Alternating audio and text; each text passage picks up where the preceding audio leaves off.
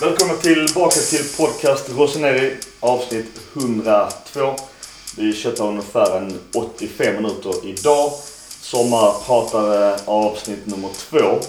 Först och främst tack till eh, sommarpratare nummer 1 förra gången i Liban och Besnik. Där vi köttade Milan i ungefär 90-100 minuter någonting. Så lyssna gärna på det. Eh, på tal om podcast, jag är själv med som gäst i Valencia-podden. Prata om deras nya tränare, det vill säga Gennaro Gattuso. Så lyssna gärna där om ni pallar det. Nätverk som vanligt, Svenska fans och Milan Club Svezia. Dessa grabbarna som kommer nu, det vill säga Max och Marco. Jag pratade med dem eh, precis innan transferfönstret öppnade. Eh, jag har inte hunnit eh, lägga ut dessförinnan så det är bara mitt fel. Tycker ändå att det är ett riktigt bra avsnitt. Så eh, håll till godo. Kör vi direkt.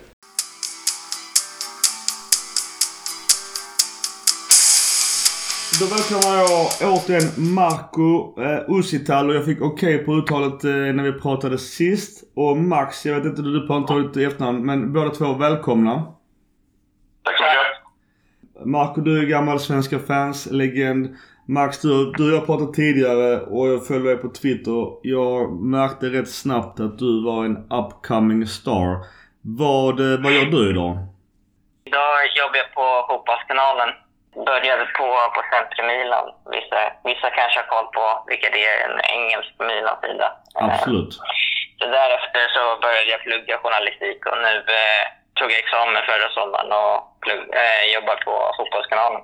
Du blev upplockad direkt. Eh, föga förvånande. Men grattis till examen och jobbet. Stort tack, stort tack. Men jag tänkte vi eh, börjar direkt kötta. Eh, ni är sommarpratare nummer två i ordningen och vi blev tvåa i fjol. Många blev förvånade att vi blev etta i år. Vad är era tankar och resonemang kring vår scudetto-vinst nummer 19? Jag tycker väl att vi lyckades bygga vidare på alla de bra saker som vi eh, gjorde redan eh, förra säsongen när vi blev tvåa. Och att eh, Maldini och Massara lyckades värva in rätt typer av eh, spelare för att komplettera lite grann det som saknades i laget då.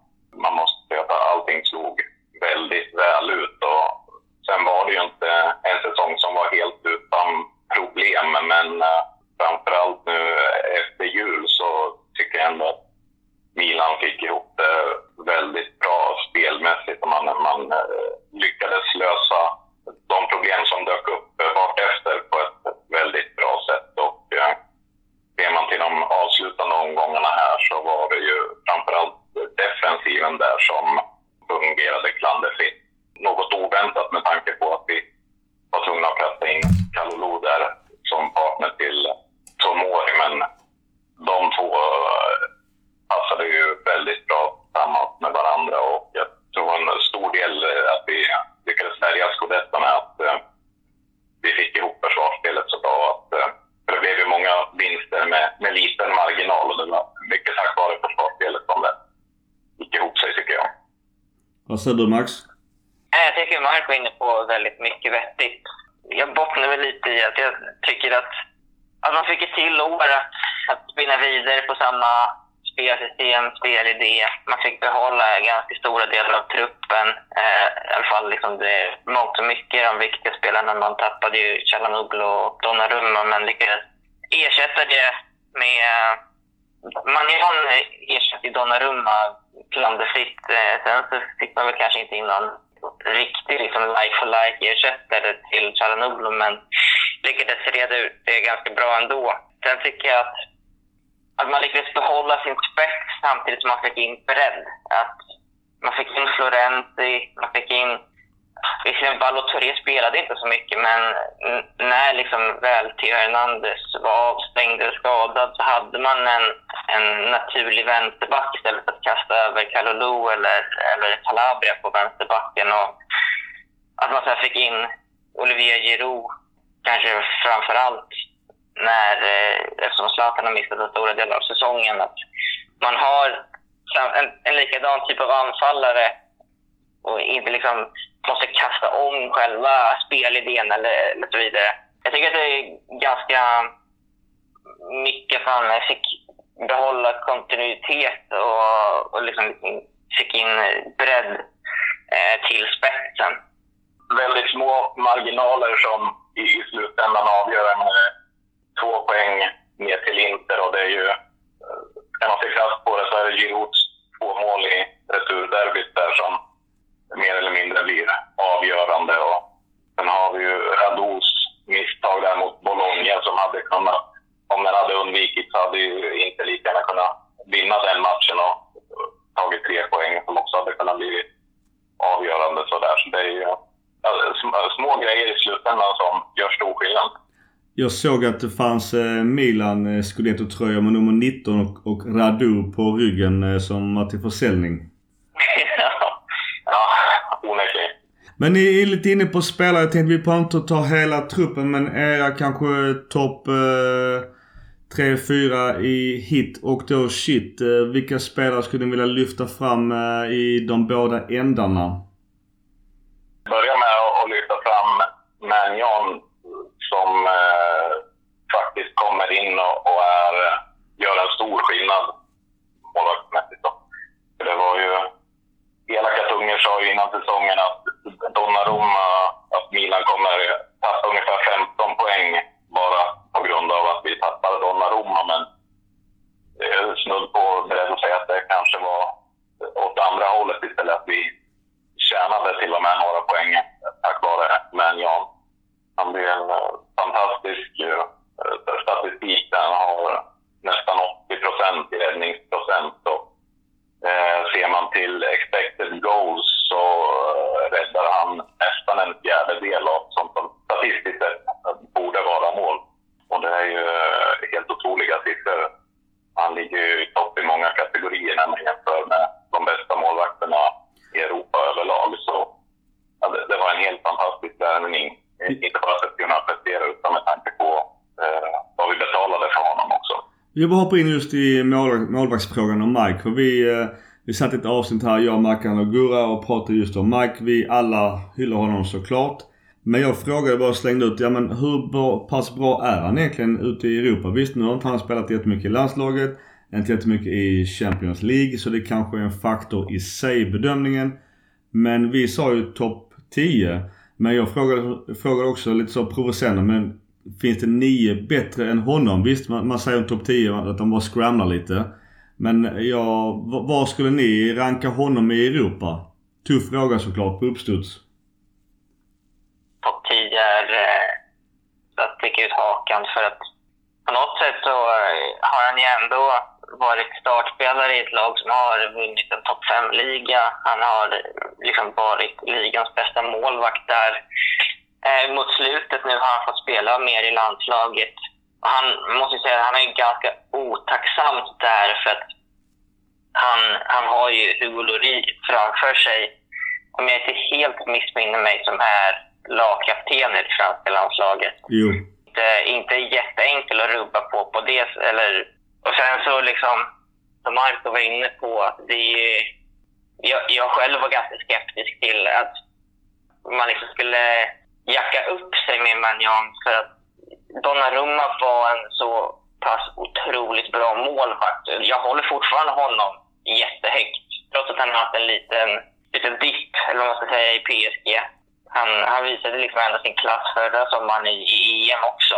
Men det, det jag skulle vilja säga gör framförallt honom till en bättre målvakt för Milan är att han har behållit den här samma, men, de här galna räddningarna som, som liksom löser poäng samtidigt som att man har en målvakt som är bättre med fötterna och passar spelidén på ett mycket, mycket bättre sätt än vad Donnarumma gör. Som var i mitt tycke ganska svag med fötterna.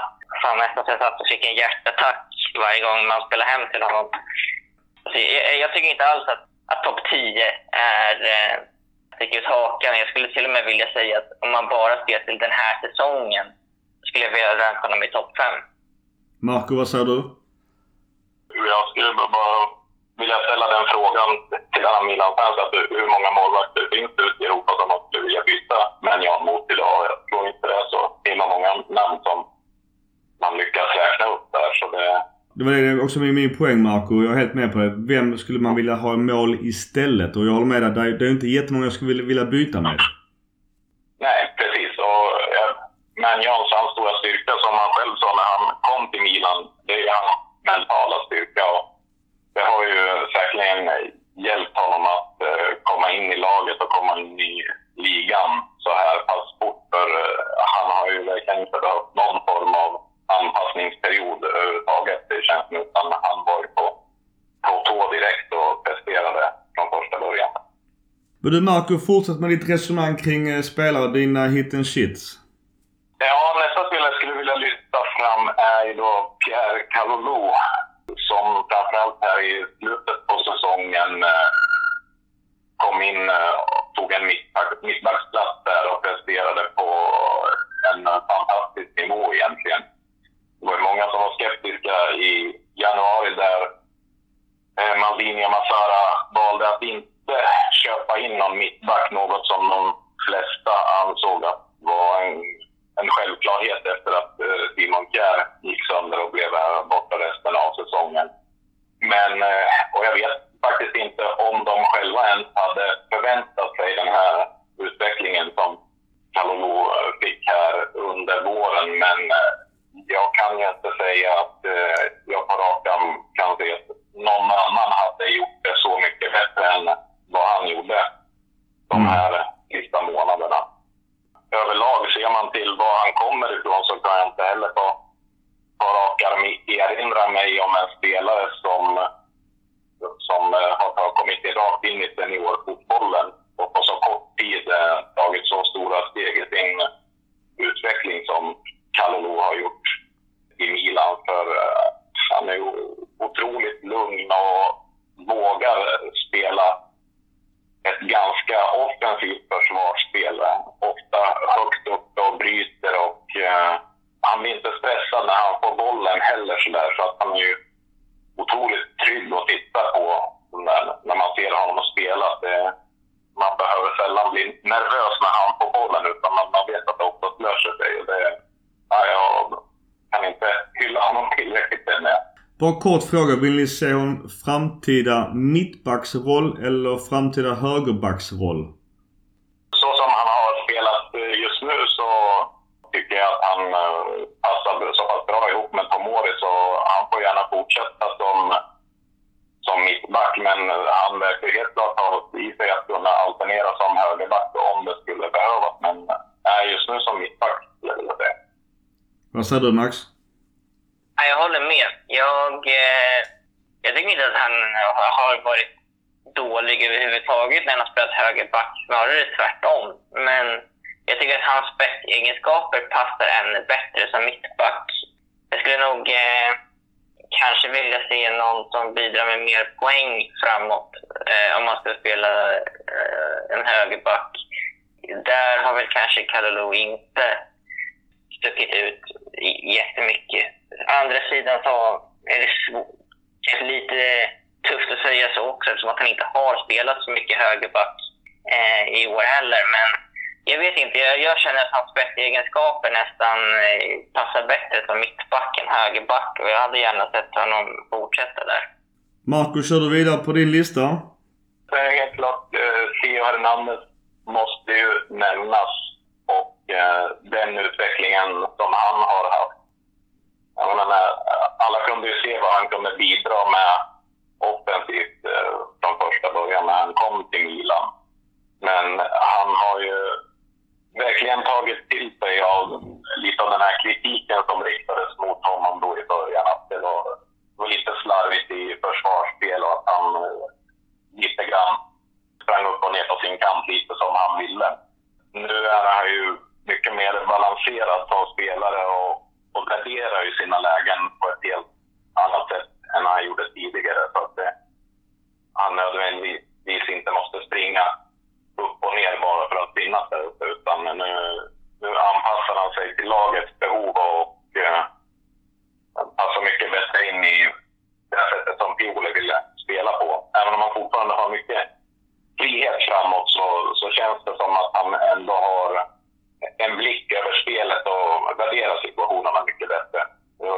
Ser man till en annan eh, legendarisk eh, ytterback som vi hade i Cafu så var han ju mästerlig på det och, och dominerade sin kant och kunna befinna sig på rätt eh, plats vid rätt tillfälle hela tiden. Och även om vi kanske inte ska lyfta upp Hernandez till de nivåerna riktigt ännu så, så är det helt klart, eh, är han på helt klart på rätt väg i sin utveckling. Kan väl eh, nämna såklart Rafael Leao också, ännu en spelare som, som har tagit stora steg den här säsongen i sin utveckling. Och eh, framförallt här på slutet så har känslan varit att han eh, nä- nästan nu börjar inse själv hur bra han är och vad han kan åstadkomma på en fotbollsplan. Att det börjar gå upp för honom att om han bara fortsätter träna och tar med sig det han kan, uppenbarligen kan göra på träning så som eh, många lagkamrater vittnat om eh, under säsongen så, så, verk, så verkar han kunna även nu ta med sig det eh, ut i matcherna och eh, han har ju stundtals varit mer eller mindre ostoppbar på sin kant. Och, eh, men ändå känns det som att det finns fortfarande mycket marginal eh, för förbättring även hos honom. Men eh, helt klart eh, vår eh, viktigaste spelare offensivt den här säsongen. Kitten. Det, det som har varit eh, kul den här säsongen är att det finns ju nästan eh, ingen spelare sådär som man eh, vill säga har underpresterat. Men det finns ju ett namn som man måste lyfta fram här och det är ju Bakayoko som inte alls lyckades komma in i det här laget. Och ser man framförallt till den lönecheck som han kvitterade ut eh, varje månad så, så var han ju nästan eh, tänkt att vara en startspelare med de pengarna vi betalade honom. Men eh, någonting har ju inte alls klafpat där utan han har ju varit i periferin stora delar av säsongen. Tyvärr då, även om vi har då klarat oss bra utan honom. Men eh, stora, alla väntade sig mycket, mycket mer av honom. Ja, Det känns inte som att han blir den naturliga ersättaren till Kessie som man kanske trodde när han köptes tillbaka, eller togs tillbaka. Jag tror lite grann tanken var väl där när eh, ledningen började inse att det inte kommer att förlänga. Att man tar in Bakayoko så kan man eh, spela in honom som en naturlig ersättare. Men eh, nej, det, så blev det uppenbarligen inte. Utan nu pekar väl det mesta på att man försöker eh, lösa det här tvåårslånet och avbryta det i förtid med Chelsea. Ja, det, är ett- det är ju ett måste nästan. Som, som sagt med den eh, stora del av lönebudgeten som han eh, själv tar upp så, så ser jag inte någon annan vettig lösning där. Max, vilka vill du lyfta fram i dina hit and shit för säsongen? Uff, det, alltså, det, är, det är många bra att lyfta fram. Jag, ty- jag tycker Magnon som vi var inne på förut, det känns som att där kanske man inte behöver utveckla så mycket mer. Känns så, eh, tycker jag, att jag skulle vilja lyfta Tomori. Egentligen så är det lite hugget som stucket mellan honom och Kalulu tycker jag. Jag tycker båda var fantastiska. Framförallt eh, som Marcus sa framåt slutet. Anledningen till varför jag nog vill välja Tomori är för att jag tycker att när Kjär gick sönder så tog Tomori på sig en, en roll som han kanske inte riktigt var redo för. Eh, att vara ledaren i försvaret. Eh, men som jag tycker att han tog sig an med bravur till slut och var direkt avgörande med.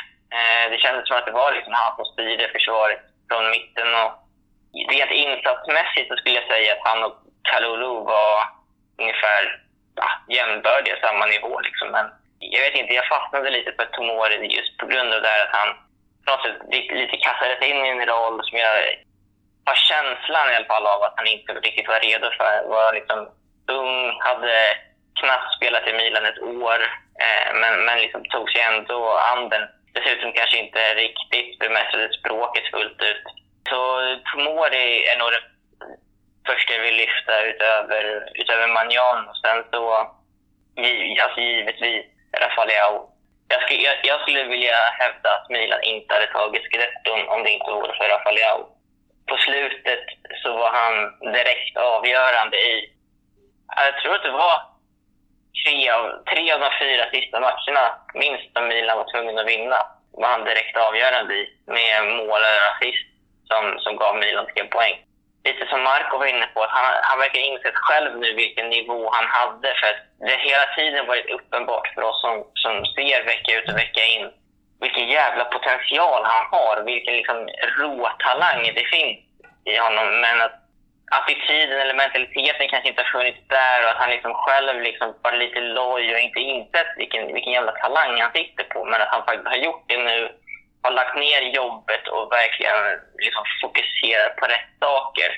Och sen så tycker jag att han har utvecklat ganska mycket i beslutsfattandet. Att istället för att kanske skjuta så passar han i vissa lägen och ja, vice versa. Aj, han, han om någon skulle vilja lyfta som den stora stjärnan bakom, bakom den här äh, titeln. Sen så, utöver det så vet jag inte. Ska vi vara nervösa liksom... för hans uh, utgående kontrakt om, uh, vad är det, ett eller två år någonting? Ja, jag tror att det är 2024. 2024, ja. Ska vi vara oroliga? Det har ju haft grus i maskineriet tidigare på våra startspelare. Jag tycker det bottnar lite i det här uh, som jag tycker har varit problemet i Milan tidigare. Man är alldeles för snåla i sin lönestruktur. Det, det är jättebra att det finns en lönestruktur. Det var helt ohållbart eh, som, som vi hade tidigare, framförallt under det kinesiska ledarskapet, eller eh, ägarskapet. Det var ju direkt ohållbart. Men alltså, det funkar inte att erbjuda Rafael 4 miljoner euro i lön när han liksom nästan är på snudd till det dubbla på något sätt så måste man ju faktiskt öppna plånboken där och se till så att han stannar i klubben. Så jag tror inte att det finns någon som har liksom missat hur bra han är. Eh, och det är klart att storklubbarna hänger på låset där. Det handlar lite om att kunna värdera när man ska bryta lite på lönestrukturen. För att alla klubbar som har det, till exempel Liverpool, de, de har ju ögonblick där de måste göra det för att faktiskt se till att de kan behålla eller få in de här klasspelarna och kunna fortsätta utvecklas som lag och klubb. Det som jag ser som det stora problemet och det som Milan faktiskt måste göra för att behålla Leao. Har du fler spelare du vill lyfta eller sänka?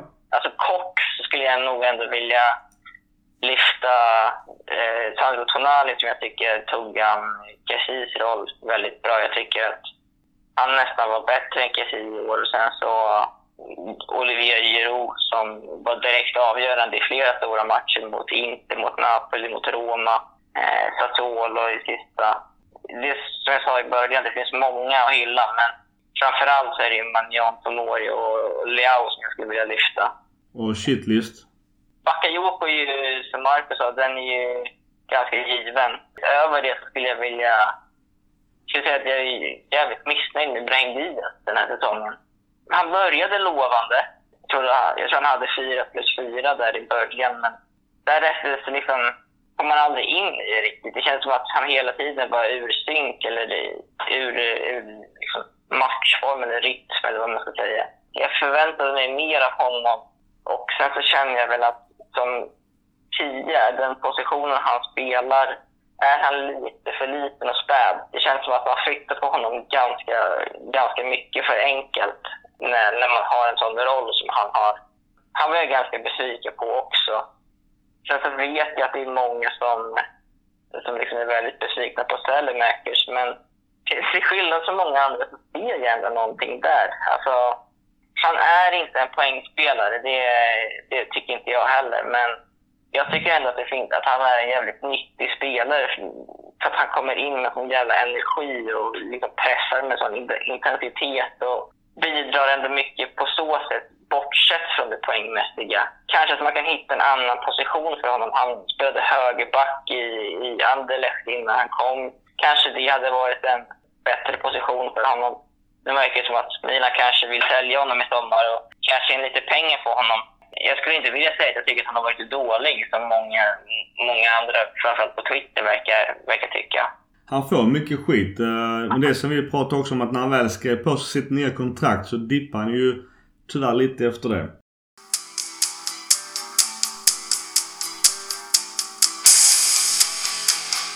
Vi måste ju alltid nämna Zlatan i alla avsnitten. Eh, ingen på er lista. Eh, nyopererad. Det är ju snack om, det är inget officiellt men det är kontrakt på bordet. åsikter om Zlatan, hans betydelse, hans säsong och eh, framtiden kring honom i Milan? Jag tycker att det var ganska uppenbart när man läser intervjuer och ser lite de här klippen bakom eh, behind the scenes på Scudetton så att eh, självklart vilken, att, att Zlatan har spelat en jättestor roll i år, även fast det inte har blivit många matcher på planen, många mål eh, liknande så har han haft en otroligt stor roll bakom. Inte, inte bara det här med att sätta en standard på träningar, och sånt som man brukar prata om, utan med mental också. Han har på något sätt gjort valparna till jakthundar, vilket jag eh, tycker varit direkt avgörande tror jag för Milan. Jag tror att Zlatan och Simon, Simon Kjärs påverkan framförallt visade sig de här sista fyra matcherna när det var press på Milan att man var tvungen att vinna tre av fyra och liksom max kryssa en eh, av de fyra. Så går Milan ut och vinner alla fyra. I sådana skeden tycker jag att det är ganska uppenbart vilken betydelse han har för Milan och framförallt för de unga spelarna i laget. Jag ser gärna en fortsättning. Jag, han måste dock liksom gå ner i lön. Han, han känner bäst i laget nu. Det funkar inte om man dels är borta till, vad blir det, kanske februari. Sen därefter kanske inte spelar så mycket beroende på hur, hur snabbt han kommer tillbaka från det hela. Men jag tycker att det är självklart att han ska vara kvar i Milan. För att förlorar man honom så förlorar man eh, en jätte, jätteviktig spelare i omklädningsrummet. Och framförallt liksom någon som hjälper de unga spelarna framåt i sina karriärer gärna ser liksom efter karriären att han är kvar i någon form av kanske hjälptränarroll eller någonting, så bara för att ha kvar honom i laget. Givet att han ska vara kvar. Ja, Marco, vad säger du? Zlatan? När Maldini kom in i sin ledarroll i Milan där så pratade han om hur viktigt det var att i ett ungt lag ha ledargestalter som kunde vara förebilder. Och eh, jag tror det är svårt att hitta någon bättre i det här läget än eh, Zlatan för det här ändamålet. Som Max säger här så, så visar sig resultatet nu här i och med den här scudetton.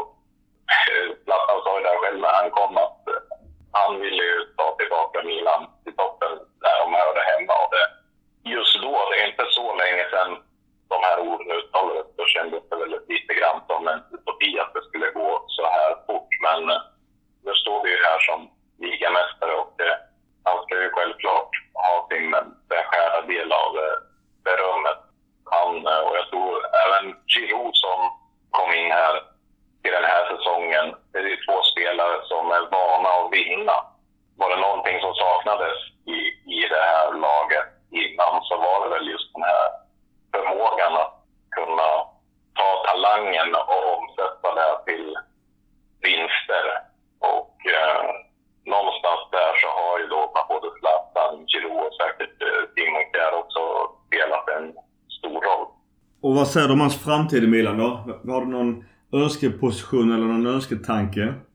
Ja, först och främst så gäller det att uh, han blir uh, helt återställd efter den här operationen och eh, han har väl kanske, när någon dröm eventuellt om att eh, få delta i ett Champions League-slutspel till våren då när förhoppningsvis då ska vara återställd och absolut, det kan jag unna honom. Men eh, det, han är ju 41 nu så det, det går ju inte att pressa gränserna hur länge som helst. Och, eh, jag tror nu att nu när vi lyckades ta hem den här ligatiteln, eh, nu när vi har några bärande spelare som har varit med några år att de är eh, nog snart redo att ta över att den här stafettpinnen och föra vidare den här den mentaliteten som Zlatan nu försökt pränta i dem under sina år i Milan.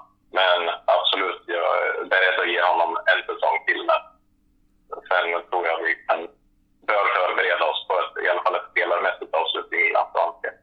Vi byter ämne Ingen har missat att Milan ägare Elliot sålde till eh, Redbird och allt vad det innebär. Behåller en viss procent dock.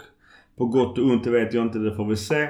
Men eh, era åsikter nu eh, kring eh, köpet, eh, rätt eller fel och vad är er förhoppning eller förväntningar på våra nya ägare och eh, den här svansen som verkar vara ett problem som även tillkommer dessa nya ägare?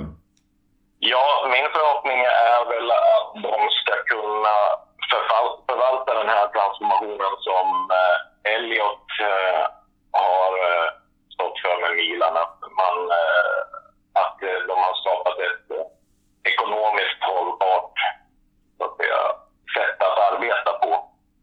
Både vad gäller värva spelare och med löner och sådär. Men samtidigt är det så att ska vi kunna vara med och utmana i toppen av Europa så krävs det ju att, att det växlas upp på flera plan.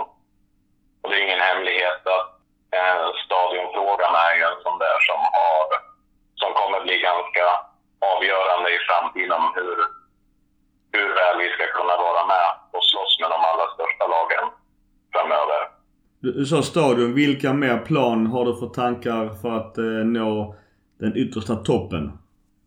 Jag har varit lite besviken på där över dem, även om det är en fin stadion den här som man ville bygga in till San Siro, men att det bara då inom citationstecken skulle vara runt 60 000 åskådare kändes ganska lite.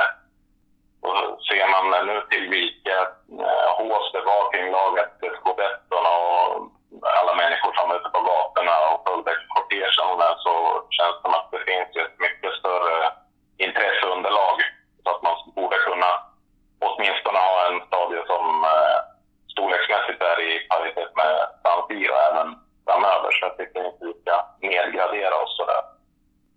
får vi se vad de nya ägarna, de har ju en, en gedigen historik med att kunna verka inom sport, inom olika sporter sådär. Så att det finns säkert mycket kunnande och så som de kan bistå med. Men eh, jag tycker att, vi, att de helt enkelt försöker bygga vidare på, på den positiva väg vi har gett oss in på också.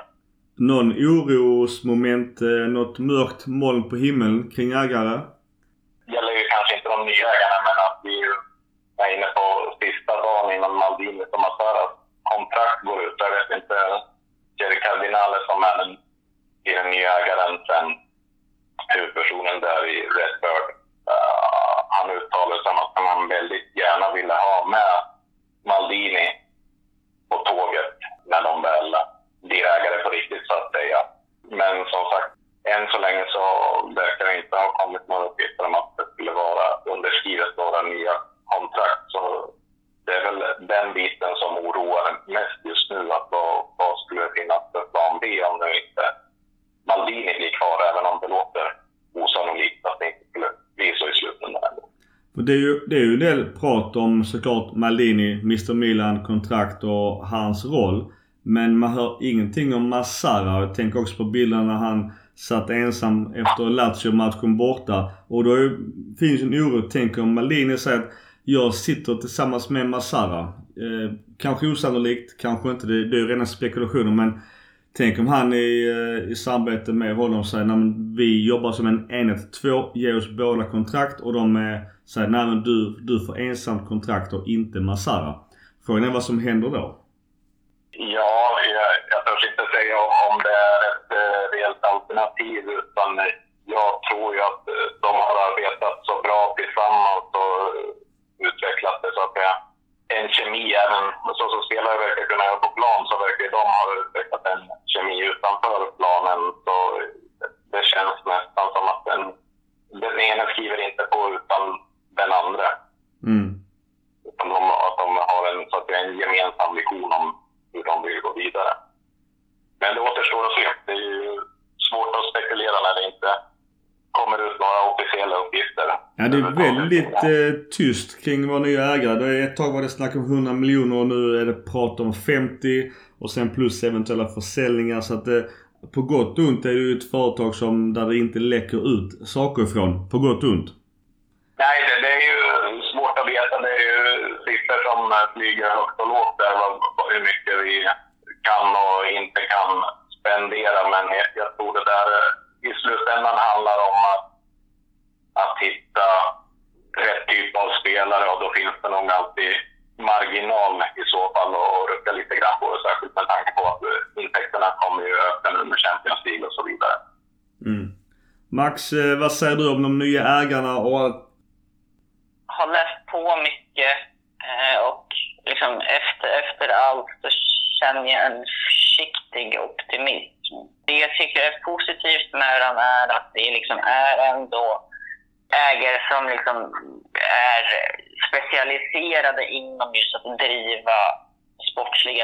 erfarenheter. För det finns en helt annan kunskap där än vad det finns i till exempel Elliot. Sen så beror det ju lite på också eh, hur mycket de är villiga att spendera. Själva uppfattningen jag har fått är väl att de vill försöka röra sig någonstans mot samma typ av modell som Liverpool har. Att man lite säljer för att köpa. Att, att klubben ska vara självgående och att de inte ska behöva pumpa in så mycket pengar utan att, utan att klubben själv ska kunna driva sig framåt. Och om man lyckas med det så är det ju så är det en bra idé. Eh, man ser liksom, det finns ju flera exempel än Liverpool som har lyckats med det. Men, men det är liksom mycket som ska klaffa dessförinnan för att det ska bli så. Sen så tycker jag att det är, som Marco var inne på, att det är ganska avgörande om, om Maldini är kvar eller inte. Och Mazar också för den delen. Jag tror att det hade varit ett jävla slag att, att tappa de två. Inte bara liksom på grund av det de bidrar med i truppbygget utan också för att jag tror att det skulle vara ett jävla slag mot truppen. För båda de två verkar vara väldigt omtyckta av, eh, av spelarna. Förutsättningarna finns där för att det ska bli ett väldigt bra ägarskap. De, de har till exempel gjort ett eh, väldigt bra jobb med deras andra klubb Toulouse som gick upp till, eh, till eh, den franska högsta ligan nu efter att ha vunnit den franska andra ligan. Jag, jag skulle vilja beskriva det som försiktigt optimistisk. Det är lite saker som ska klaffa däremellan men förutsättningarna finns för att det ska bli ett bra ägandeskap. Har du någon info vad Redbird gjorde just med Toulouse för att de skulle gå upp till Ligue Ö och eventuellt i organisation eller ja, sponsring etc. etc. För det är ju snack om att Gazidis kanske ska lämna självmant när hans kontrakt går ut. De körde väl lite på samma, samma modell som, som, eh, som Milan har varit inne lite på. Att de värvade ungt, eh, mixade det lite med, med erfarenhet. Sen så vet jag att de, eh, de knep åt sig Brentfords chefscout i Frankrike och gjorde honom till sin chefscout och han har ju liksom hittat spelare som Said Benrama och, och liksom de här, det där gänget som Brentford har slagit igenom med. Eh, så att de har ju knutit till sig eh, en jävla kunskap kring den marknaden de främst verkar inom, värvat utifrån det och på så sätt lyckats väldigt bra i ligan det påminner väl lite kring vad Milan gjorde i början med att man plockade unga spelare. Man plockade Joffrey Moncada från Monaco och gjorde till sin nya chef också. de verkar ha varit lite inne på samma bana som Milan. Så jag, jag tror att själva visionen Redbird har för Milan är ganska snarlik den som redan finns. Eh, de vill liksom bara effektivisera den mer och eh, spinna vidare på den. Jag skulle vilja lägga till där en grej att eh, försäljningen innebär ju att Elliot kommer fortfarande bli kvar som minoritetsägare som det ser ut just nu med runt 30 procent. Och det har jag funderat mycket på om de då fortfarande ser en utvecklingspotential att, eh, att det här laget kan, ekonomiskt kan växa så pass mycket att det är värt att behålla en del. Jag tror ändå att eh, när man ser bilderna på till exempel Gordon Singer som är sonen då i den här familjen som driver eh, Elliot-bomben så har han vid flertalen tillfällen varit i Milano och kollat på matcher och han deltog i allra högsta grad i festligheterna i, i busskortegen här efter Scudetto-vinsten.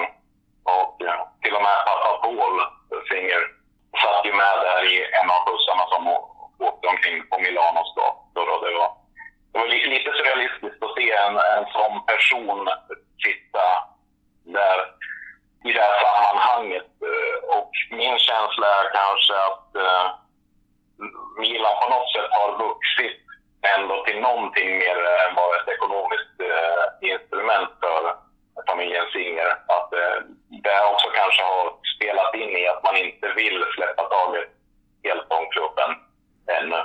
Frågan är om det är bra eller dåligt med tanke på deras historik som hedgefond.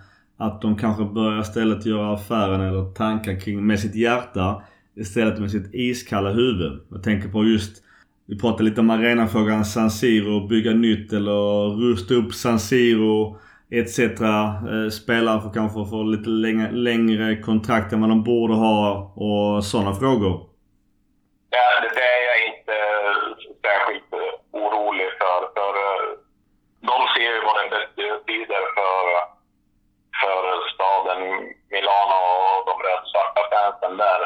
Nu om inte annat hur mycket det betyder att vinna så om de ska ha något ord med i laget även framöver så kommer de ju fortsätta nog och se till så att de beslut som tas görs för lagets bästa och inte av några sentimentala skäl i så fall.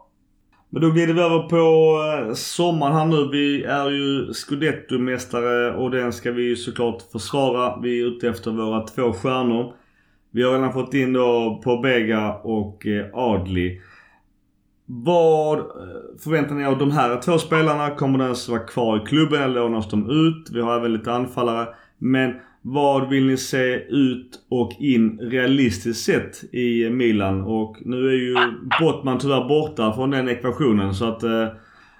Ja, om vi börjar med Bottman då som jag styr på för Newcastle så även om eh, Maldini framförallt eh, verkade vara väldigt förtjust i honom så var jag lite fundersam kring eh, om det var värt att lägga en så stor del av en eh, transferbudget på en eh, mittback som då borde mer eller mindre vara given som startspelare. Särskilt med tanke på hur, eh, hur utvecklingen har varit med Kalulu till exempel. Jag ser hellre att vi kanske hittar ett billigare alternativ till mittback. En spelare som eh, är tillräckligt bra för att uh, kunna spela med jämna mellanrummen som nödvändigtvis inte måste vara en startspelare då. Och sen att vi då istället lägger en uh, större del av budgeten på offensiva positioner eftersom jag tycker att vi behöver lite mera poängproduktion uh, från sista positionen och framförallt högerytterpositionen. Jag är ganska vänstertunga när det gäller till att producera offensivt.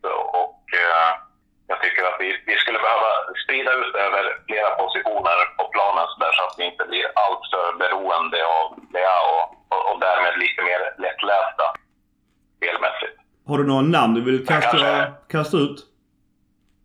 Nej, jag, jag, tror jag överlåter namnen till Max. Han, han har mycket bättre koll på vad, vad det finns för alternativ till de positionerna i så fall truppen i sig, vad, vad vill du dumpa då? Om man nu använder det ordet.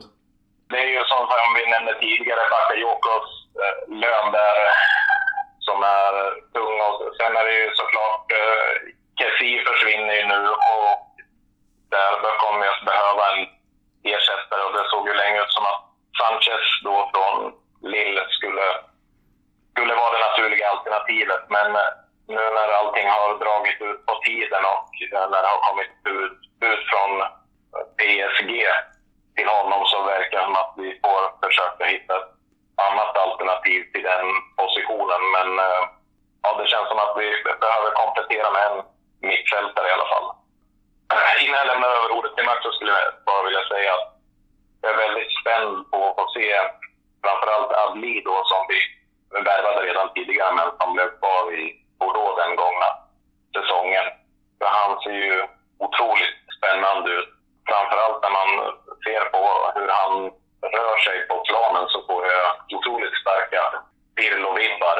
Just med hur han opererar i, i små ytor och hur han använder sin kropp då framförallt med kroppsfinter och liknande, hur han rör sig på planen där. Så är jag jättespänd på att se hur han kan komma in i laget.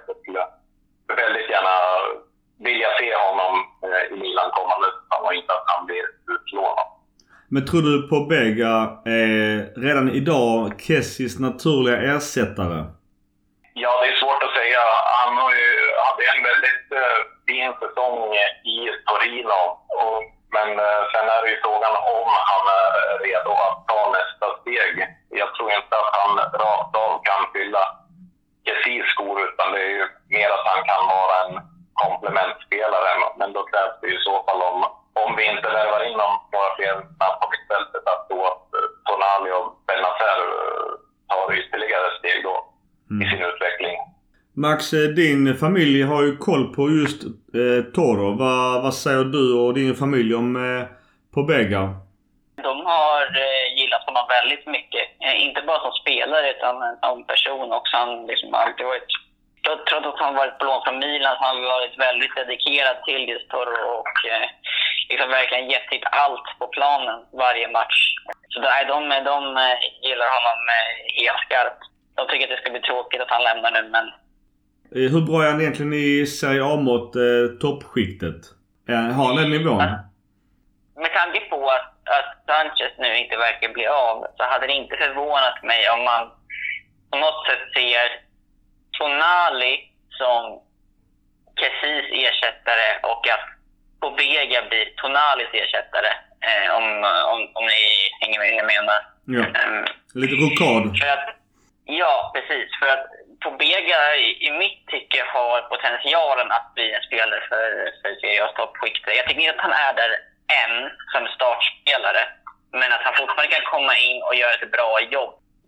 Sådana matcher som eh, man kanske skulle kunna vila lite andra spelare i nu med tanke på att det kommer vara Champions League-spel och, och så vidare. Att, eh, Milan behöver ju fylla en kvot också med inhemska spelare för Europacupspelet. Precis. Och sen med tanke på att Adli kommer in nu också så blir det ju ytterligare ett, ett mittfältsalternativ som vi inte hade tidigare. Och som, som Marco var inne på så är det en otroligt spännande spelare han, eh, han har ändå bidragit med några poäng från sin mittfältsposition i, i Bordeaux som har gått väldigt tunt. Alltså ett mål och åtta assist i ett lag som åkte ur. Det är bra, är bra jobbat.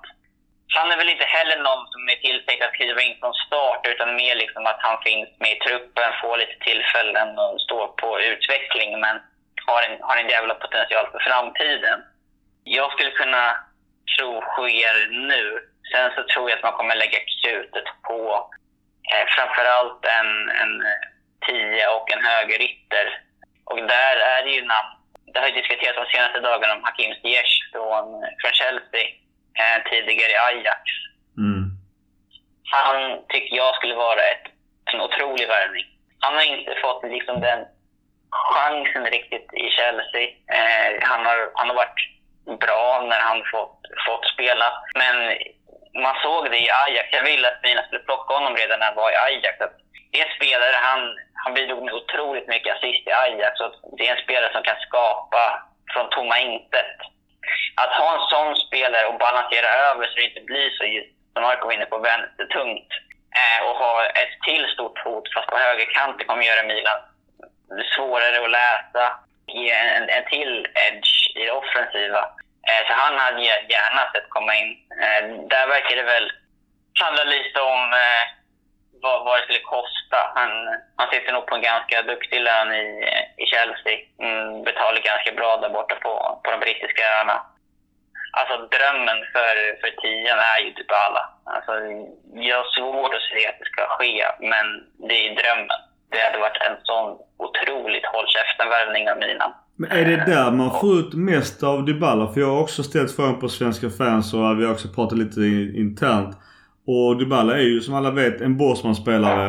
Eh, han kan ju inte spela som ensam anfallare i vår taktik med tanke på hans fysik. Och då, jag, jag har sett för lite av honom i Juventus. Eh, för att se om man, om man är bättre som högerytter eller bättre som en AMC. Så att, eh, och, och kan han spela AMC och, och jobba hemåt. Och sen tänker jag samma med Ziyech. Att som ni är inne på, vi har ju en balans som är ju att högern täcker rätt mycket upp balanserat mot vänsteroffensiven. Så frågan är om jag inte sett så mycket av Ziyech just sen Ajax, om han även är så pass duktig i sin, eh, sitt jobb hemåt. Han är inte som Telemakers, om man säger så, på det sättet att han springer upp och ner högintensivt i 90 minuter. Det, det gör han ju inte. Eh, men han gör fortfarande ett bra jobb hemåt, för det är ju liksom något som både Tuchel och eh, eh, Lampard var väldigt noga med i, i Chelsea och där Ziyech har, har levererat. Och Ten Hag var ju likadan i Ajax, så det ser jag inte som något problem. Dybala, ja, det är väl kanske inte lika mycket hemjobb på en AMC som på en högerytter. Jag tycker definitivt att han eh, är bättre som, eh, som offensiv mittfältare.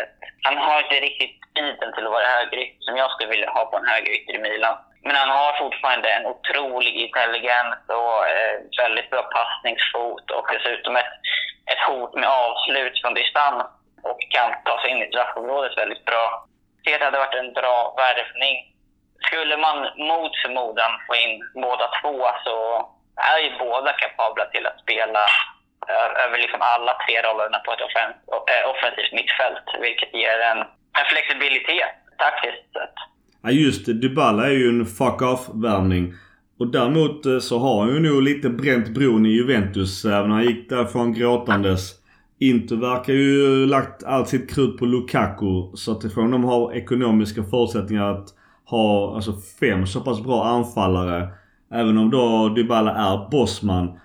Det sägs att han gärna vill stanna kvar i Italien och då, då känns det egentligen bara Milan som är kvar. Jag läste en rykte, åt en rykte att eh, man har lagt en 4 miljoner. Och det är ju kanske ett startbud, fan vet jag.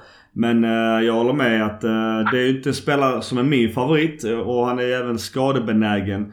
Men det är ju en enorm prestigevärm. Det är ju lite fuck off till både Inter och Juventus och det gillar man ju såklart. Ja, exakt. Det är som du säger, det finns ju lite, lite frågetecken där. Eh, både på skadefronten och, och, och så. Men vet inte. Så det, jag, jag är lite, lite biased här också för Dybala har alltid varit den Palermo-tiden en spelare som jag gillar otroligt mycket. Det har varit lite tungt att se honom nu ganska många år i Juventus måste jag erkänna. Eh, men jag vet inte, jag tycker att det finns en sån jävla kvalitet där. Och, ja, alltså som du säger, bron till Juventus verkar bränd. Inte har lagt krut på Lukaku. Dessutom så har de ju andra spelare som Atlani och Cambias och, och sådana på en gång. Så det, det kommer liksom ännu mer, eh, det kommer ätas upp ännu mer av deras lönebudget där. Och Atletico Madrid har problem, alltså som han har riktat till vidare, har, eh, har problem med att en eh, signa Axel Witzel från, eh, från Dortmund på, som bossman. Så det, det lämnar väl egentligen Milan och sen så Tottenham där här Paratici finns, som var sportchef i Juventus tidigare och, Conte såklart. Så det är väl egentligen den stora konkurrenten såvida inte Inter liksom steppar upp nu. Marco, vad säger du om Dybala och det ryktet och spelartypen? Som namn sett absolut spännande och det är väl egentligen en typ av värvning som eh, Milan inte gjort eh, under de här senaste åren. Eh, just att värva in eh, en stor stjärna. Visst, man kan ju argumentera för Zlatan och Giroud, men eh, någonstans måste man ändå se att de har pikat i sina karriärer medan Dybala fortfarande kan anses ha något år till i sin prime. Så absolut, om det går att, så att säga, göra ett, som ett ekonomiskt hållbart som en ekonomiskt hållbar värvning stora kommissioner och sådär som vi har dragit oss för att betala tidigare så såklart det skulle vara en kittlande värvning. Så jag skulle vilja fråga Max kanske om ett annat namn som har varit på tapeten under en längre tid kring Milan. Det är ju Brygges Charles de Ketelä som verkar vara en oerhört spännande spelartyp eh, som eh, finns att tillgå som kanske vore mer en Milan-värvning av idag om, om han vore en vettig spelare att satsa på i så fall. Ja, absolut. Jag, jag skulle nog säga att sannolikheten för att, eh, att de Ketelär värvas är ganska mycket större än Dybala. Personligen så hade jag varit mer än nöjd med, med de Ketelär för att han har konstant varit med nu i ungefär ett års tid i, i Belgiens landslag som är, nu vet jag inte senaste världsrankingen, men de har varit tvåa där ett bra tag i alla fall. Och, och han var liksom eh, argumenterbart Brygges bästa spelare nu när de när de vann den belgiska ligan. Jag minns inte exakt vad han noterades för, men det var ganska imponerande siffror.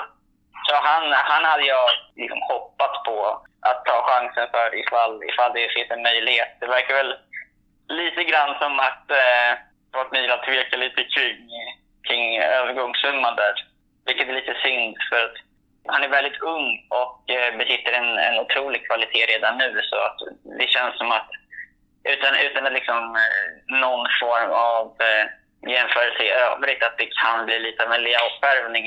Att man värvar en spelare med en, med en otrolig potential som kan komma att växa ut att bli en, en, liksom en på snudd till världsstjärna i, i Milan.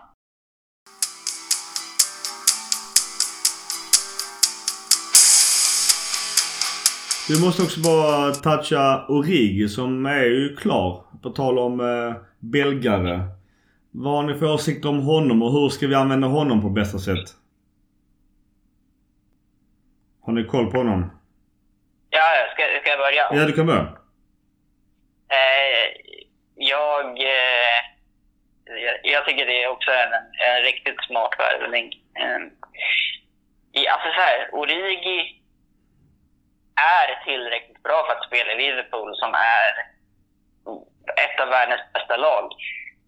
Problemet där är att han har fyra världsstjärnor framför sig som, inte, som gör att han liksom inte får någon speltid. Hade, hade Liverpool haft tre världsstjärnor framför så hade han spelat mer. Eh, Klopp har hyllat honom enormt efter att han har lämnat nu. Att det är ett jättetapp för Liverpool, inte bara, för, inte bara i spelet utan också som en, en, en eh, medlem i gruppen. Och han är ju en spelare som, som växer i de stora matcherna. Att han, eh, han gjorde två mål i, i det här eh, kända semifinalen mot Barcelona på Anfield. Han gjorde ett mål i Champions League-finalen och säkrade titeln för Liverpool. Och sen så har det varit ytterligare mål där i viktiga ögonblick i Premier Leagues sluttampar när, när han liksom har gjort mål för att hålla Liverpool kvar i, i titelracet. Eh, och jag tror att eh, det, kan, det kan låta som en lat jämförelse, men jag tror att han kan få lite av samma effekt som, som Lukaku fick när han gick till Inter. Att Origi har, han har speeden, han har styrkan och han har en kroppsbyggnad som jag tror kommer ge honom ett, ett, ett jävla övertag i Serie A. För att man är inte van vid det i Serie A, till skillnad från Premier League som är en mycket mer fysisk liga. Sen så kanske han måste anpassa sig lite mer till själva taktiska delen av, av Serie A som ligger större fokus på. Eh, men jag tror, jag tror att han kan få en, en otrolig edge i Serie A med den fysiken han kommer med från, från Premier League. Och han, han är dessutom ganska stor. Jag tror att han är en 85 och väger upp mot en 90 pannor liksom. Så det är inte någon liten pjäs att flytta på. Eh, och han, han ger Milan... Han, han kan dels liksom spela den rollen nu som, som Zlatan och Giroud spelat, plus att han kan addera ett hot i djupled eh, på det. Eh, så jag, jag tycker att det är en, en, en väldigt smart värvning av Milan. Mm. Mark, har du någon åsikt om uh, Origi? Ja, jag minns ju för många år sedan när Origi kom fram som en väldigt ung spelare. Har väl ett förflutet i Lille som många andra spelare i vår trupp nu. Eh, men det känns hela tiden som att potentialen har funnits där, men att, eh, som Max menar här, av olika anledningar inte har kunnat få eh, kanske möjlighet att visa upp den fullt ut. Så eh, det är väl en förhoppning att eh, han nu och till sist kan få blomma ut helt och hållet.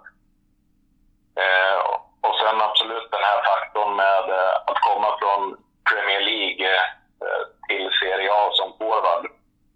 Vi har ju sett då, ja, Giroud till att börja med, vad han uträttade under den gångna säsongen. Och sen, en, jag vet inte om man kan jämföra de som spelar, men Tammy Abraham i Roma till exempel, som jag inte hade några stora förhoppningar om med tanke på eh, hans prislapp och så, så tänkte jag att eh, Roma hade överspenderat. Men eh, han gjorde ju en eh, jättefin säsong, så jag, hoppas kanske att Origi skulle kunna ha en liknande utveckling i Milan. Mm. Eh, Max, eh, du, hade du flera spelare du ville eh, diskutera just här kring sommarfönstret? Eh, in, inte, inte riktigt in, utan då är det snarare liksom att jag gärna vill se att man skalar av lite på ja, men sådana spelare som Samu Castillejo, eh, Bakayoko. Eh, det, alltså det finns en hel del som man skulle kunna spara in en hel, eh, löneutrymmen på. Där. Och Chaldara och Leo Duarte måste ju försvinna. Eh, alltså det, är, det är mer liksom sånt där att man ska skala truppen för att göra utrymme till, eh, till eh, spelare som kommer in, skulle jag säga. Eh, annars så har jag inte något mer namn precis. Eh, Nej, Bremer hade varit fin att få in på mittbacken. Det är en spelare som har varit ruggig i år, men han verkar ju så gott som klar för Inter dessvärre. ja, det varit kul att få in honom just för att sabba Inters planer. Ja. Men, men om vi skulle få några större bud på till exempel Teo, Leao. Tror ni att ledningen hade tagit de buden? Alltså om vi pratar så 75 och uppåt. Ja, Theo har ju precis skrivit på nytt kontrakt så där ska det ju eh, till ett väldigt, väldigt stort bud tror jag om jag ska bemöda oss eh, och, och svara eventuella intressenter. Sen är ju situationen lite annorlunda med Leao med tanke på att han i sin tur inte har skrivit på något nytt kontrakt ännu. Så där hänger det lite grann ihop med vad Leao har för intentioner om han verkligen vill stanna kvar i Milan och tror att man kan komma överens. Annars så måste det nästan bli en försäljning den här sommaren, alternativt senast i januari, om vi ska kunna tjäna pengar på honom i någon högre utsträckning. Mm. Vad säger du Max? Vad tror du Milan gör? Ja, alltså, som Mike var inne på så tror jag att eh, Theo Hernandez är ganska uteslutet med tanke på just att han har skrivit på ett kontrakt. Eh, alltså, så, så är av en sån kvalitet som gör att, att med tanke på eh, det nya kontraktet och kvaliteten så skulle det nog till ett, ett otroligt jävla bud för att Milan ska överväga det tror jag. Eh, Maldini har ju sagt att, eh, att Liao är untouchable i sommar. Eh, men jag är lite inne på samma spår som Marco där. att Det beror lite på vad hans intentioner är. Om han känner att han vill stanna i Milan, ja då tycker jag att man ska behålla honom för att satsa på en förlängning. Om han tvekar, då är det nog nästan bäst att sälja i sommar för att inte riskera att det blir en Tyrkesi eller Çalhanoğlu som man tappar gratis. Eh, för då kan det vara liksom upp mot en 100 miljoner euro man tappar eh, i, en, i en eventuell övergångssumma som man hade kanske kunnat få i sommar. Eh, för att det är liksom de regionerna från mellan 80 och 100 miljoner euro man ska ha för Leao. Det, är- det är inget snack om saken. Han har en, han har en utköpsklausul på 150 eh, så jag tror att det ska upp mot en 80 för att Milan ens ska överväga ett bud på honom.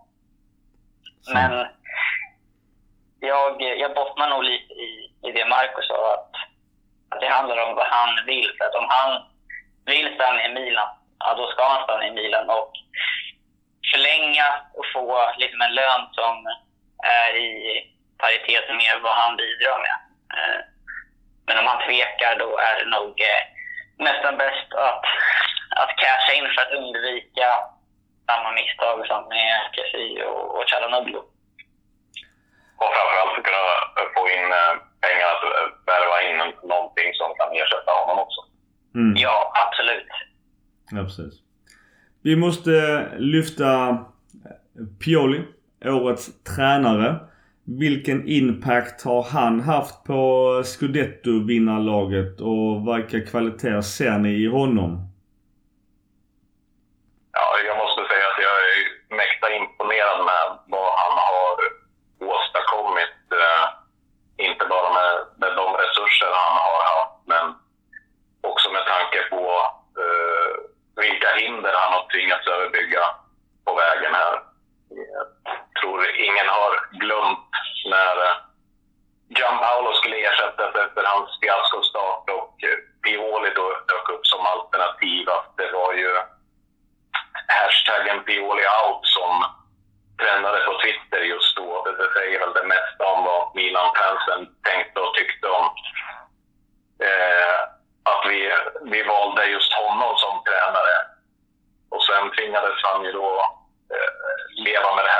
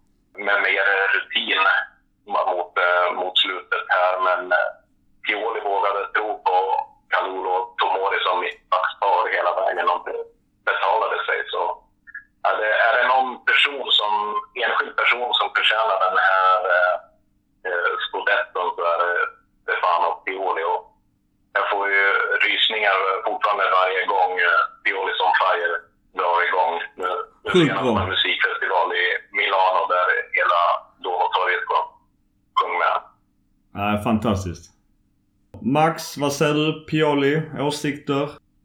Jag tycker, jag tycker Marcus har det väldigt, väldigt bra. Att, eh, det har inte alls varit någon enkel resa för honom, men eh, egentligen det något ögonblick eh, under tiden i Milan.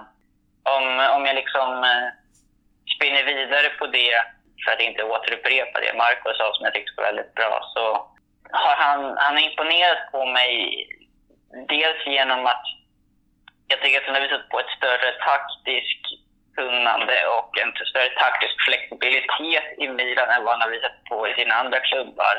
Lite kring liksom så här, eh, approaches i matcher och eh, byten i matcher som har visat sig, eh, eller betalat av sig och liksom resulterat i tre poäng till Milan. Men det, det som sticker ut mest nästan för mig är vilket stöd han har i spelargruppen. Alltså vilken sammanslutning han har skapat. Vi, så, vi såg ju prov på det redan under Gattuso, men det känns som att det har blivit liksom, man har jackat upp det ett snäpp under Pioli. Och spelarna blev liksom ut krig för honom. De, de hade nog bokstavligen gjort det för att det, han, han har eh, deras rygg i vått och torrt och eh, verkar vara otroligt omtyckt. Och jag tror att han har också varit väldigt bidragande med det vi pratade om tidigare kring den här mentaliteten som finns i gruppen att, att inte vika ner sig. Och om det kommer motgång i form av ett vad ska jag säga, tidigt baklängesmål, att man inte liksom viker ner sig som tidigare Milan har gjort och liksom bara är i utförsbacke där. Eh, så jag, jag tycker eh, framför allt, utöver liksom det taktiska och så, att det som, det som jag har blivit imponerad mest av det måste jag erkänna att jag, jag, var, jag var kritisk till, till Pioli också inför, inför att han anställdes. Det är just den här hela jävla lagkänslan han har fått. Och jag tror att den, den tog Milan väldigt, väldigt långt i, i Scudetto-racet nu och till slut mynnade ut i att man vann Scudetto. Det är väl egentligen det. Man, äh, man brukade innan prata om äh, Pioli High. Att i Bologna och Fiorentina och Inter att han hade perioder liksom att det gick jävligt bra till början och därefter så liksom ebbade det ut och blev nedförsbacke. Men i, i Milan känns det som att det liksom har varit ett enda stort Pioli i nästan sedan han kom in. Eh, och jag tycker att det är, det är, nog, det är nog väldigt, väldigt, väldigt få tränare jag skulle ta i Milan över honom. Det skulle nog i stort sett vara Conte och knappt det liksom. Ja, alltså med tanke på vad han har gjort så tror jag ingen säger emot. Nej. Han, han känns väldigt skapt för Milan. Mm. Eh, och Milan känns skapt för honom. Lite ironiskt trots att han har växt upp som interista. Men det känns som att man har fått en, en lite av en perfect match där. Eh, och att han, eh, han har gjort det som jag var lite skeptisk till också. Att han har tagit Milan till nästa steg. Eh, och jag vet, inte, jag vet inte om han liksom kan ta Milan till nästa steg att, att vara en allvarlig Champions League-utmanare. Men jag skulle lägga alla mina ägg i, i hans korg och ge honom det förtroendet till att ge honom tid till att, till att försöka bygga Milan till det. För jag har, jag har en enorm tilltro till honom att han, att han kan ta Milan eh, dit. Sen, ni var lite inne på det i början här med, med kontinuitet och eh, då den perfekta stormen förra sommaren. Det vill säga att övriga fem topplagen bytte tränare. Det gjorde inte Milan. Pioli var kvar. Eh, ganska logiskt såklart ju men de fick ju också sin kontinuitet, sin spelidé, eh, spelargruppen med sig, Zlatan med sig. Och jag tror mycket av det ligger ju som ni själva är inne på att Pioli och, och den kontinuiteten har ju en stor del i vår scudetto. Ja, men det är ju självklart att eh, kontinuitet har inte varit synonymt med Milan under, eh, ja egentligen sen eh, Berlusconi lämnade oss strax innan egentligen. Så det är ju, det finns väl inga, inga lag och klubbar sådär som når framgång utan kontinuitet egentligen. Men det har ju hela tiden gått framåt så det har inte behövt eh, resas några frågetecken egentligen kring hans framtid och jag tycker han har gjort sig förtjänt över att fortsätta med det här laget. Och vi såg ju bitvis redan i fjol i Champions League med uh, hur vi spelmässigt presterade mot uh, både Liverpool och Atletico Madrid. Att, uh, trots att laget hade så lite rutin av att spela på den nivån så var vi ju bitvis ändå spelmässigt med på de andra lagens nivå. Och jag tror nu, nu med en Scudetto i bagaget eh, så tror jag att vi är redo att ta nästa steg. Och i och med att vi är ligavinnare nu så är vi ju i, i högsta tidningsposition inför Champions League också så att det förhoppningsvis kan bli lite mer överkomligt motstånd kommande säsong i Champions League. Jag gör som en att jag lägger alla mina ägg i Pioli-korgen. Ja. Det är nog eh, den stora nyckeln till, eh, till Milans framgång i år. Eh, och jag tycker att det är ganska tydligt att till exempel äh, inte plockade in Simone Inzaghi som i grunden är en ganska lik tränare till, till Antonio Conte som var tidigare med, med få justeringar i, i approach och, och spelidé och så vidare. Eh, och att, att de ändå fick någon, någon form av kontinuitet, om man kan kalla det det, i, i att de behöll samma spelsystem och hade en spelartrupp skapt för det systemet, tror jag eh, var direkt avgörande för att de var den som, som utmanade Milan om titeln. Istället om man kollar Juventus som bytte Pirlo mot Allegri som skiljer sig ganska mycket ändå Eh, de trummade ju egentligen igång fram mot slutet när de liksom hade kommit in i, i allting nytt. Och sen så finns det ju andra exempel som Lazio som inte riktigt lyfte under Sarri och Sassuolo som inte riktigt lyfte under deras nya tränare på samma sätt som de, de gjorde i fjol. Och, och Roma då, de, de tar ju förvisso en titel men de var ju inte så superimponerade i själva ligaspelet.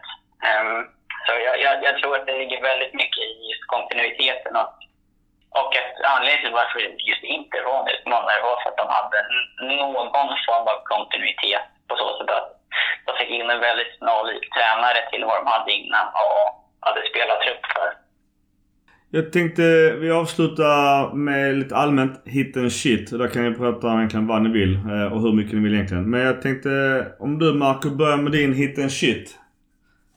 Ja, jag skulle vilja lyfta fram det, hur, eh, alltså hela spelartruppen och eh, hur vi lyckades få ut avgörande insatser, även om man är marginalspelare. Jag tänker på Castillejo som bidrog när vi vände hemma mot Verona, ett 0-2 underläge. Kom in eh, efter paus där och var i allra högsta grad delaktig i att vi, vi lyckades vända den matchen. Vi har ju Daniel Maldini som stod för ett viktigt mål borta mot Spezia och även en framspelning när vi lyckades knipa en sen poäng mot Udinese. Och om vi nu ska se till en spelare som kanske var lite mer shit den här säsongen, Ante Rebic, så var även eh, han med i det tysta och bidrog med, med ett mål borta mot Juventus, kvitteringen där. Och det var även han som vann bollen i den här viktiga matchen mot Lazio där Tonali till slut trycker in segermålet. Så jag tycker att eh, det har varit Milans framgångsrecept i år. Att man har fått ut någonting om nästan eh, varje spelare vid, vid något enskilt ögonblick under säsongen.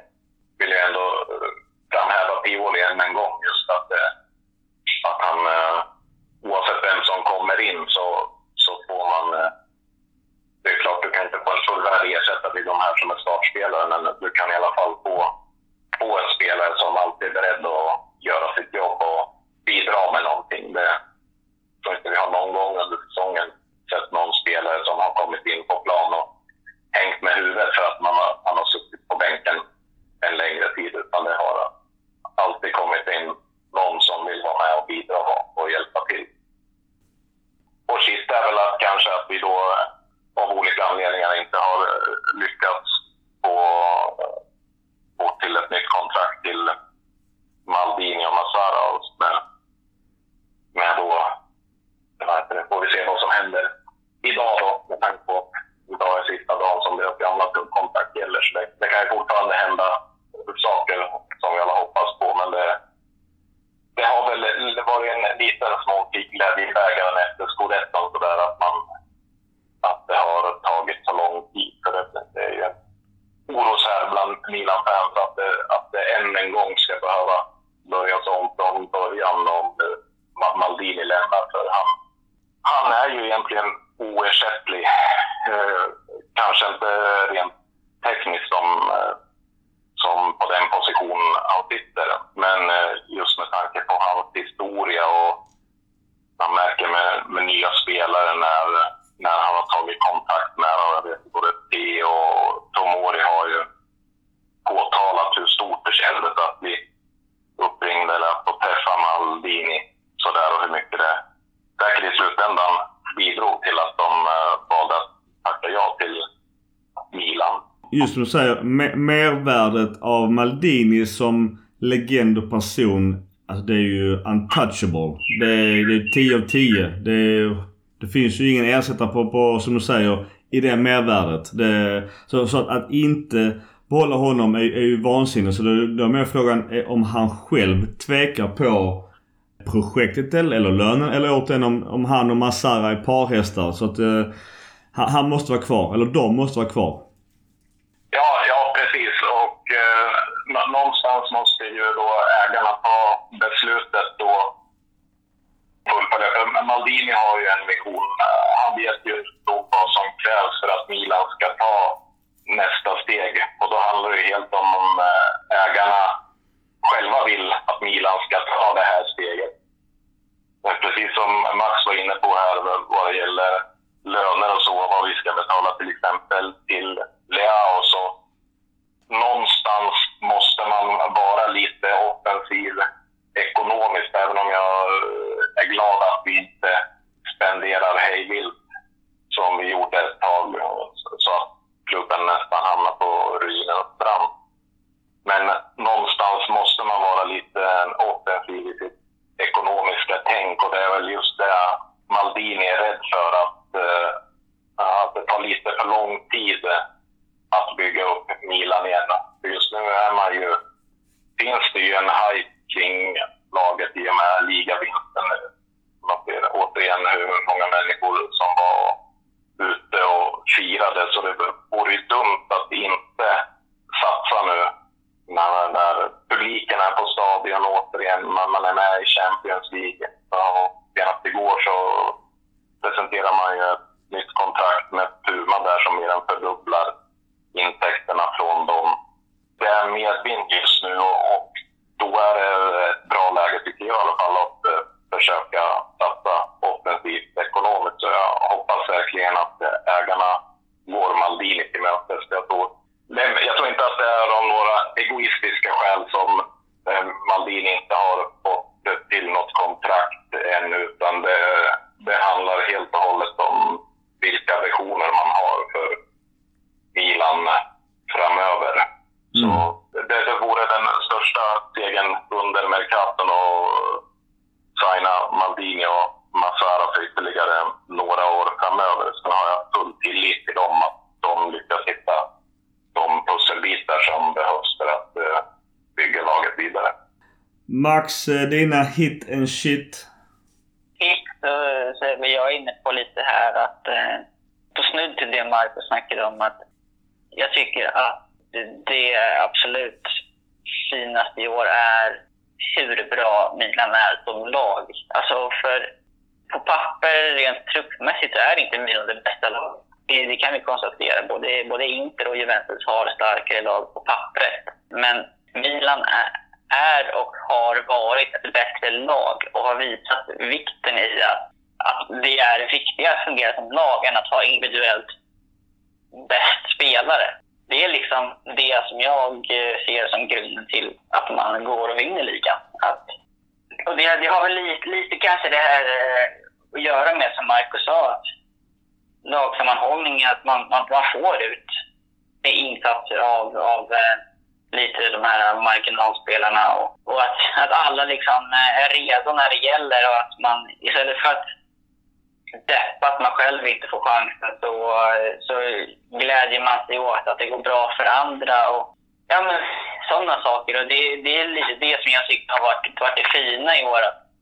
Hur bra Milan funkar som lag. För det, det har inte känts alltid så de senaste åren. Jag hade lite samma känsla under Gattuso där några år, men då klaffade det inte lika bra just taktiskt som, som med Pioli.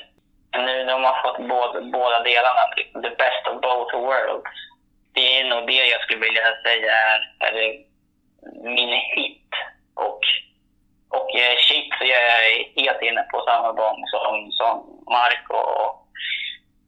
I, I mina ögon så bottnar det väl lite i att det är Elliots spel. Eh, för att det här skulle varit löst för länge sedan. Jag tycker att redan efter förra säsongen i Milan tagit en andra plats och säkra Champions League.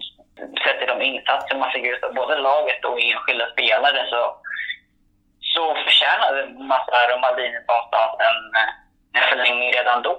Eh, och att, och att, man, att man inte har eh, varken erbjudit eller diskuterat en förlängning för de två förrän säsongen är slut och man liksom är en månad från Mercaton är liksom ett otroligt underbetyg. Sen så förstår jag helt att när det kommer in nya ägare så är det klart att Maldini och Massara vill höra vad deras vision är av klubben och fundera kring det, om, om det liksom är en bra fit för dem. Och, så det är, det är snarare liksom att, jag det är ett underbetyg från, från Elliot och, och de tidigare ägarna, att man inte har löst det här tidigare.